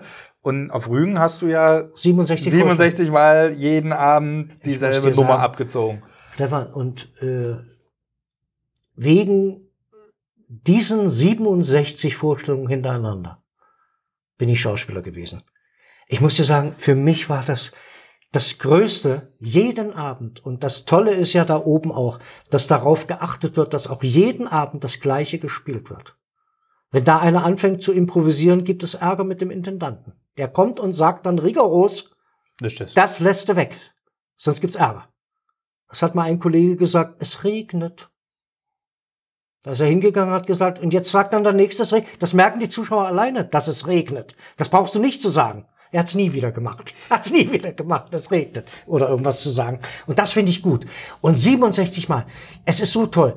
Du, du wächst mit dieser Rolle. Du spielst sie gleich. Aber es ist immer dieses, es war nicht einmal langweilig. Nicht einmal lang. Ich habe auch sehr gerne hier in Dessau Märchen gespielt, weil da hattest du viele Vorstellungen. Es wurde dann immer weniger, weil natürlich das Angebot, äh, gerade nach ja. der Wende, äh, dass nur jeder überall hinfahren konnte. Früher kamen die Leute alle nach Dessau, weil die Bühne so gewaltig war und wir auch schöne Bühnenbilder und sowas hatten. Äh, sind die Leute hierher gekommen und jetzt äh, ist das äh, war, war das nicht mehr so. Aber ich muss ja sagen, das hat mir Spaß gemacht. Hier in Dessau, ich muss es mal so sagen und äh, da ich nicht mehr angestellt bin, ist es ja auch real. Das Grausame war, dass ich oftmals eine Rolle drei Monate vielleicht nicht gespielt habe. Ich musste sagen, beim Geizigen, äh, eine meiner Lieblingsrollen, die ich hier gespielt habe, war die Liegezeit einmal, äh, das war noch eine Zeit, wo ich immer aufgeschrieben habe, noch Buch geführt habe, hat das Ding vier Monate gelegen. Da habe ich Montag angefangen, wieder nicht Text zu lernen, hm. aber mich sozusagen einzufühlen in den ersten Akt, zweiten, weil der geht ja nie ab. Das ist ja, das ist ja eine Rolle, die voll durch. Und das war hier am Theater nicht schön, dass wir wirklich monatelang, wir haben ja nicht nur, du hast ja nicht in den vier Monaten bist ja nicht spazieren gegangen, sondern du hast ja in der Zeit noch eine Rolle gespielt, eine Rolle probiert. Ich habe noch zwischendurch manchmal inszeniert, da habe ich also Konzeptionen, habe Gespräche mit Bühnen. Also es war ja nicht so, dass du den ganzen Tag dann vier Monate immer nur an das eine denkst. Das ist dann weg. Oh, so, du, ich muss dir sagen, da kocht dir auf der Bühne das Wasser im Hintern. Vor Angst. Weil du denkst, wenn das schief geht, es nimmt dir keiner übel im Zuschauerraum. Hm. Und man sagt immer das Schöne, ein Zuschauer hat nach 15 Sekunden vergessen, was du gesagt hast. Du, kann, du kannst sie dann erfahren. Sie können, sie können alles sagen, ja, das war und das war das. Aber Text oder sowas oder äh, dass da mal ein Versprecher war, wenn, wenn er nicht so eklatant war, dass es alle gemerkt haben, hat auch der Zuschauer dann nach 15 Sekunden wieder vergessen. ist keine Entschuldigung, aber es ist, äh, aber man, da, da leidest du. Und dann stehst du unter der Dusche und zitterst nach der Vorstellung. Bist fix und fertig, du. Das Beste, was da zischt, ist das Bier. das hast du ja gesagt, das war eine deiner Lieblingsrollen. Ja. Welche Rollen hast du denn gehasst? Ich habe keine. Das habe ich mal in einem Zeitungsinterview hier beim Supersonntag auch gesagt. Ich habe nicht jede Rolle gern probiert aber ich habe jede Rolle gern gespielt. Und welche hast du nicht gern probiert? Ach, das lassen wir weg. Nein, das äh, kann, kann man nicht sagen. Ähm, es gab so Sachen, wo ich, sag mal, nicht so das, dahinter stand. Äh, beim Proben. Hm. Aber dann äh, lege ich das ab, weil ich kann da nicht rausgehen äh, als Schauspieler und sagen, ich finde meine Rolle scheiße. Das geht doch nicht. Geht doch heute nicht. würde man das machen. Äh, das wäre, das wäre unkünstlerisch. Hm. Aber, Ab, hm. aber wenn du jetzt vorhin erzählt hast von Romeo und Julia, ich glaube, du hast ja, du hast Paris gespielt, du hast Romeo gespielt, du hast den Vater nee, gespielt. Romeo als nur auf der Schauspielschule. Nur auf der Schauspielschule, ja, ja. aber du hast ihn ja mhm. gemacht, mhm. sozusagen. Mhm. Gibt es denn außer Julia irgendeine Rolle, die du da nicht gespielt hast? Oder hast du auch irgendwann Julia gespielt? Nee. Aber in der Einfassung war ich auch noch äh, ein Diener in der ersten, in, in Dessau hier, da musste man noch Diener machen. Nee, nee, also und, und, und äh, ich habe auch nicht die Mutter und die Arme habe ich auch nicht gespielt. Aber wenn man jetzt, wenn man das Stück jetzt so über die Jahre dann, dann auch sich entwickelt, sagt man dann, wenn man dann beim Probieren ist, sieht man sich denn dann, selbst wenn man den Vater spielt, sagt, ja, früher war ich doch der Paris, da war ich doch viel jünger und das ist doch erst zwei Jahre her und jetzt muss ich den halten und, mhm. und, und ich habe das doch viel besser gemacht und mach das doch mal so, dass man dem dann noch so, so mit, mit Ratschlägen auf den äh, Ja, jein, jein. Also es kommt immer darauf an, was es für ein Kollege ist. Es gibt Kollegen, äh, denen du etwas sagen kannst. Und dann gibt es Kollegen, wo man sagt, lass es lieber weg. Die Künstler. Lass ihn dumm sterben. äh, nee, äh, ich muss immer sagen, äh, ich habe so einen schönen Satz, wenn, wenn man so, wenn man jemanden nicht so gut leiden konnte, habe ich immer gesagt, ich will ihn ja nicht heiraten. Stimmt. Ja, also, und da lasse ich es dann weg. Also ich habe, ich war nicht mit jedem Freund. Ja gut, aber das, das ist ja in jeder anderen Firma ja, also genauso. Also konnte auch, und es war eben auch, dadurch, dass ich eben auch äh, inszeniert habe, und äh, ich war sehr hart, muss man sagen. Also äh, ich bin auch zu mir sehr hart äh, gewesen, auch als Schauspieler. Äh, ich beschäftige mich sehr viel oder habe mich sehr viel beschäftigt mit, auch mit geschichtlich, geschichtlich mit den Rollen. Also ich hm. gehe nicht raus und mache einfach so und das äh, so und das kriegen wir schon hin. Nee, ich wollte auch wissen, welche Geschichte, also gerade bei Klassikern, was war politisch äh, damals in der Situation, äh, wie waren die Kostüme, wie haben sie sich benommen, wie haben sie gegessen und so weiter. Äh, ich sag's mal so blöde, ich habe eine ganz kleine Rolle gehabt im Goethe-Film. Ja. Und da kam ich hin und äh, hat ganz toll, ich kann dir, Osterwieck war's, glaube ich, da hatten die eine alte Kneipe. Oh, ich spielte den Barbier und hatte einen Satz. äh, was? Dann ist es aus mit der Liebe. Das war das einzige Dafür hatte ich einen Raum eines Perückenmachers. Mit Perücken, mit Bar. Alles für mich. Alles für mich für einen Satz. Goethe saß, der hat sich mit einem unterhalten und ich hatte zu sagen, dann ist es aus mit der Liebe. Die schönste Perücke. Das hat sogar, dieser Film hat sogar bekommen, äh, Auszeichnung für, für, für Kostüm und Maske. Mhm. Ich hatte so ein, so eine Perücke, die ging bis hoch. Äh, ja, also man kann jetzt sagen, ich zeige jetzt gerade 30 Zentimeter hoch. Genau. So, ich fand das so toll. Der Regisseur hatte mit mir das Kostüm ausgesucht. Es war alles so klasse. Für einen Satz. Boah, wunderbar. Nee. Und da liegen da Brennscheren. Und da habe ich, ich hatte mich beschäftigt damit und vorher einen wunderbaren Maskenbildner aus Wien, der mich fertig machte und der dann, und wir unterhielten uns und da und da und da. Und er war mit dabei und ich gucke mir das an und sage, Entschuldigung, aber die Brennscheren, hm, die gab es damals noch nicht. Die sind ungefähr erst mindestens 30 Jahre später erst gekommen. Also diese langen, normalen Dinger. Mhm. Damals hatte man ganz anders mit so runden, wurde alles in Papier einge... Es stimmte sowieso nicht. Also der Goethe ging da zum Perückenmacher, äh, um, um sich die, die Haare zu frisieren. Hätte ein Perückenmacher damals nie gemacht. Bloß das wollte ich nicht sagen, hätten mir die Rolle gestrichen. Man muss, man muss ja nicht. Ja, ein, die Perückenmacher sind damals, nachdem dann die Perücken wegfielen, sind das Damenfriseure geworden. Und die Barbiere, die Barber, das wurden die Herrenfriseure. Also, und ich wusste alles. Und da sagte der Regisseur, der Stölzel, das habe ich nicht gewusst, was willst du denn da machen? Und habe ich gesagt, hier liegt so ein schönes Teil, das war so ein aus der griechischen Zeit. So, ich sage, das steche ich dem, das ist die Art äh, die, dieses äh, Perückenmachers. Der dreht ihm das so in die Locke rein und dann hat er dieses Holzstück da drin. Stimmt immer von da wurde am Kopf gemacht, aber nicht an einem Lebenden. Und da sagt Stolz zu mir, das gefällt mir. Und wenn der rausrennt, der Goethe, dann nimmst du deine Finger aber weg von dem Ding. Und das war ein, als ich bei der Filmpremiere war, war es ein Lacher, als Goethe ein Mädchen auf der Straße sieht, ihr hinterher rennt, rauskommt und hat hier an seiner Perücke dieses Holzding, was ihm immer so gegen die Fresse. Sehr schön. Das ist, äh, und das macht mich, und das ist eben auch immer gewesen. Ich habe wirklich sehr viel mich um die Geschichte gekümmert und wollte auch, wollte alles wissen. Ich kann nicht einfach da loslegen, ohne da geschichtliche Zusammenhänge oder gerade wenn man Gericht oder wenn man so, man muss sich damit beschäftigen. Ja, hm. Oder wenn ich einen Mörder spiele, dann muss ich auch immer nachgucken, wie, wie kann, wie kann sowas passieren oder mal ein Krimi lesen. Also das ist ganz wichtig. Also nicht nur einfach Text lernen, auf die Bühne gehen und runterrasseln, äh, das, das merkt der Zuschauer, dass da nicht dein Herz dabei ist. Wir kommen zum großen Finale. Das ist das gut. Mensch, so lange. Ich habe das war das Schöne, das kann ich Ihnen sagen, meine Damen und Herren, die das jetzt bis hierhin gehört haben. Ich kann Ihnen sagen, wenn ich zehn Minuten schaffe, ja. dann bin ich gut. Das und hab wir haben noch gar nicht alles besprochen. Wir könnten noch zwei äh, Stunden. Aber, aber äh, da, wir, wir, müssen ja äh, Wir müssen ja auch daran denken, dass jetzt einige schon lange schlafen. so, ich habe ein paar, paar Stichworte. Oh!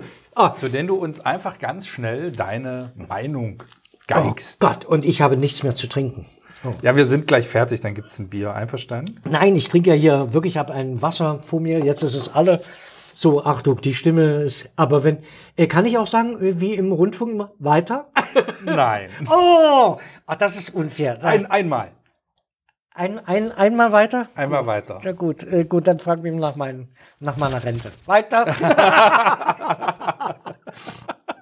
also gut, aber oh, ich hoffe, dass ich bitte nehmen Sie mir das bitte nicht übel, wenn ich jetzt irgendwelchen Scheiß sage. Wir gucken mal. Na? Fangen wir einfach an. Kann man das auch schneiden? Nein, hier wird nichts geschnitten. Nichts geschnitten, nicht mal. Oh Gott.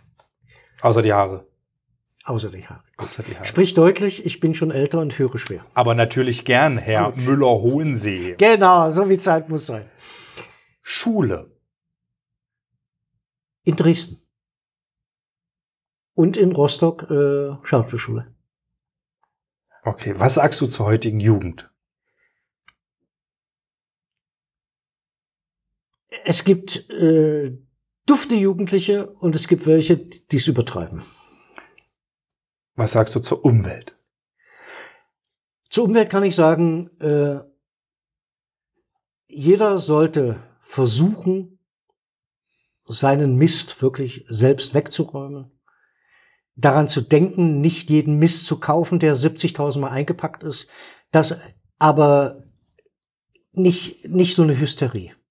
Und auch keine, was ich nicht mag, äh, Rumgetanze in Berlin, irgendwelche Feitstänze, das mag ich nicht.